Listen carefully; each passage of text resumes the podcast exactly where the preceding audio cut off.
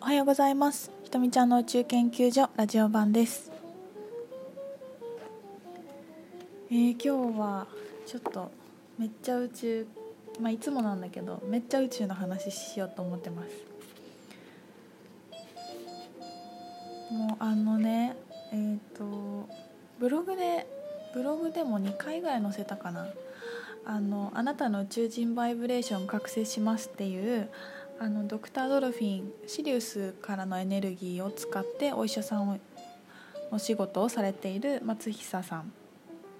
と,、えーと、腐食の弁護士の秋山さんの、えーと、対談本が最近出てそれを買ってめっちゃ面白いっていうことをなんかツイッターとかに私書いてたんですけどその面白いっていう話をしたくて今日は配信しております。あのねなんかなんでこれがめっちゃ面白いかっていうと私の今までのなんかこう疑問が全部全部じゃないけどこう結構晴れてあそっか分かったみたいな感じがすごいあったんですよね。でそれが何かっていうと,、えーと、闇についてです。光と闇の2つに世界は、えーと二分されていてで、まあ、どうしてそういうふうになったかというと光だけではなくてその対極にあるものがあるから自分の輪郭がはっきりしてくる。例えばす全てのことを2つに分けたってことですよね。自分だけが存在してたら自分が分からないから他人がいる。他人がいなければ私たちは自分のことが分からないです。朝があって夜があって朝の美しさと夜の美しさが分かる。ネガティブなこととポジティブなことがあってそのポジティブの良さが分かるっていうようにその世界を二分したっていうことはわかはよく言われています。でこの闇についてなんか私はずっとしっくり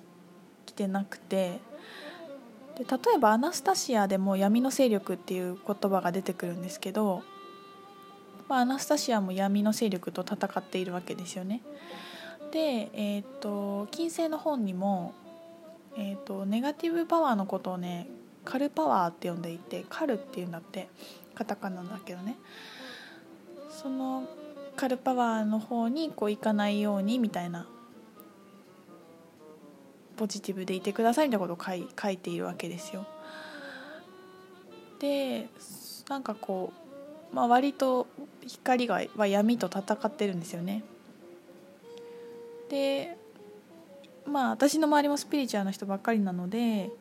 皆さんいろんな切り口で闇について話してたり、まあ、いろんなそういう講座もあるからねそういうこと話したりもするんだけどどこ行っても何読んでもなんか自分ではななんか腑に落ちきらなくて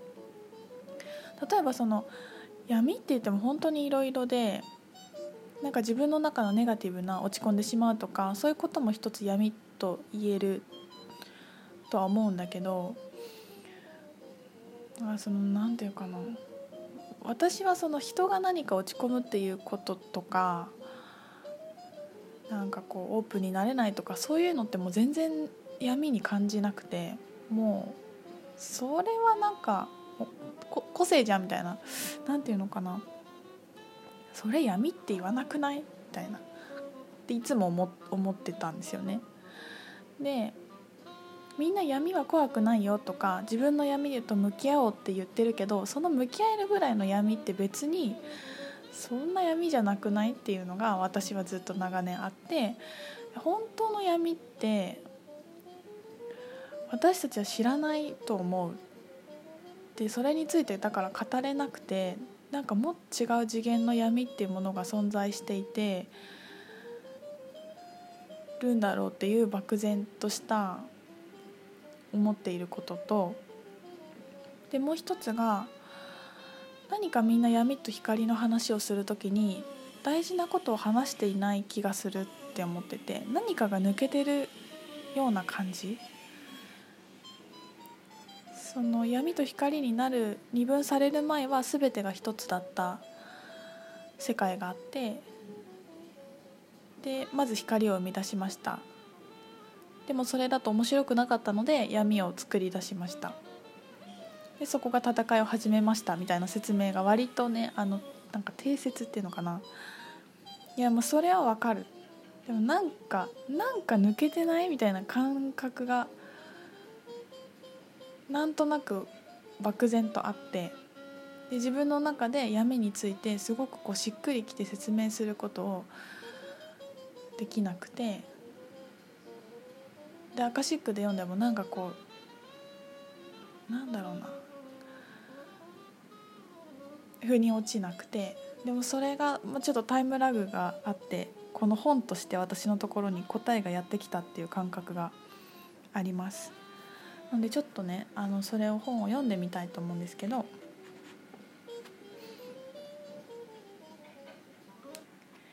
え、っと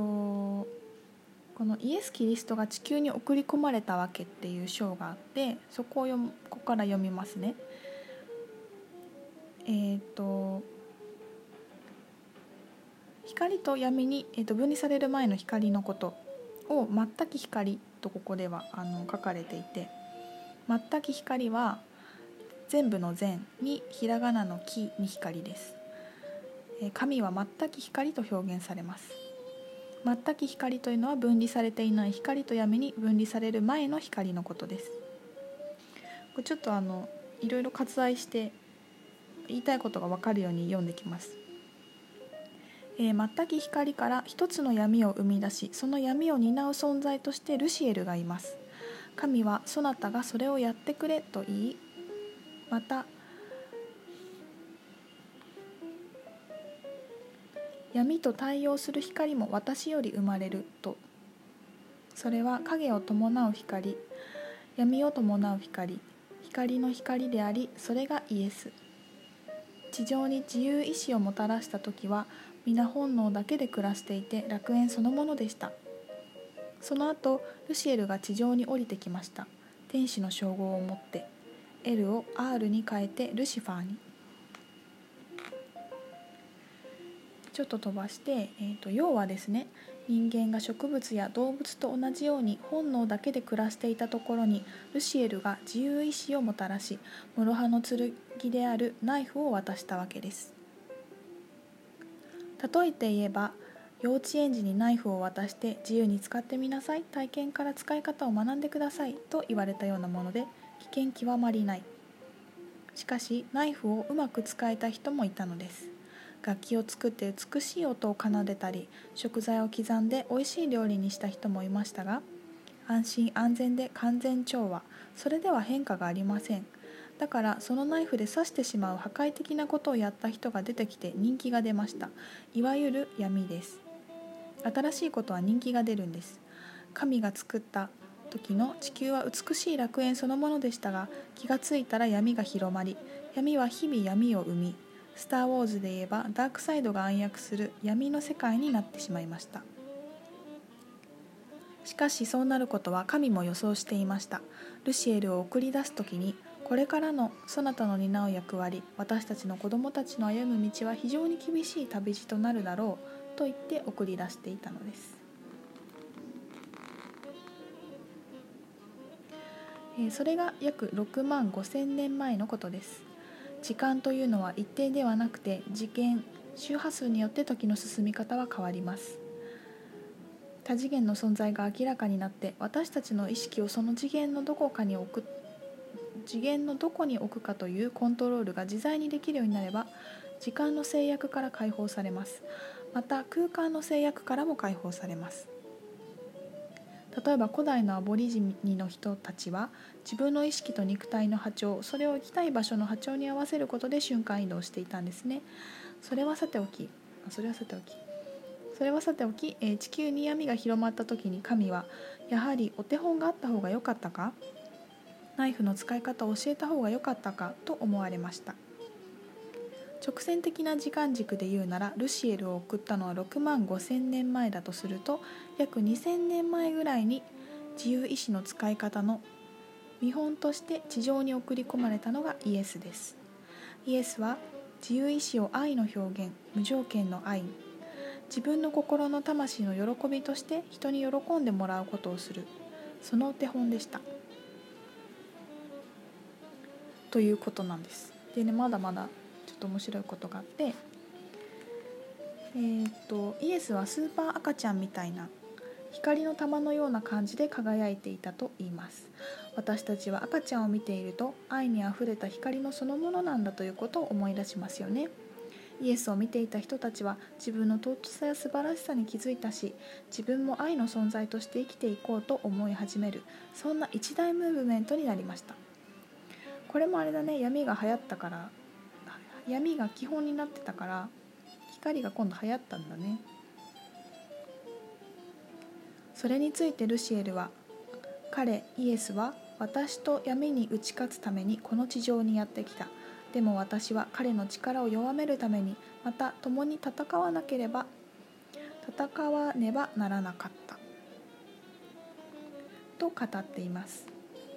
イエスが光そのものであることを体現しても安易に釣られてしまうとおかしな信仰宗教の指導者が現れた時に闇雲に従ってしまいます。それでは学びになりませんからルシエルはもう一度闇の力を発揮し人々に疑う心を生じさせたのです。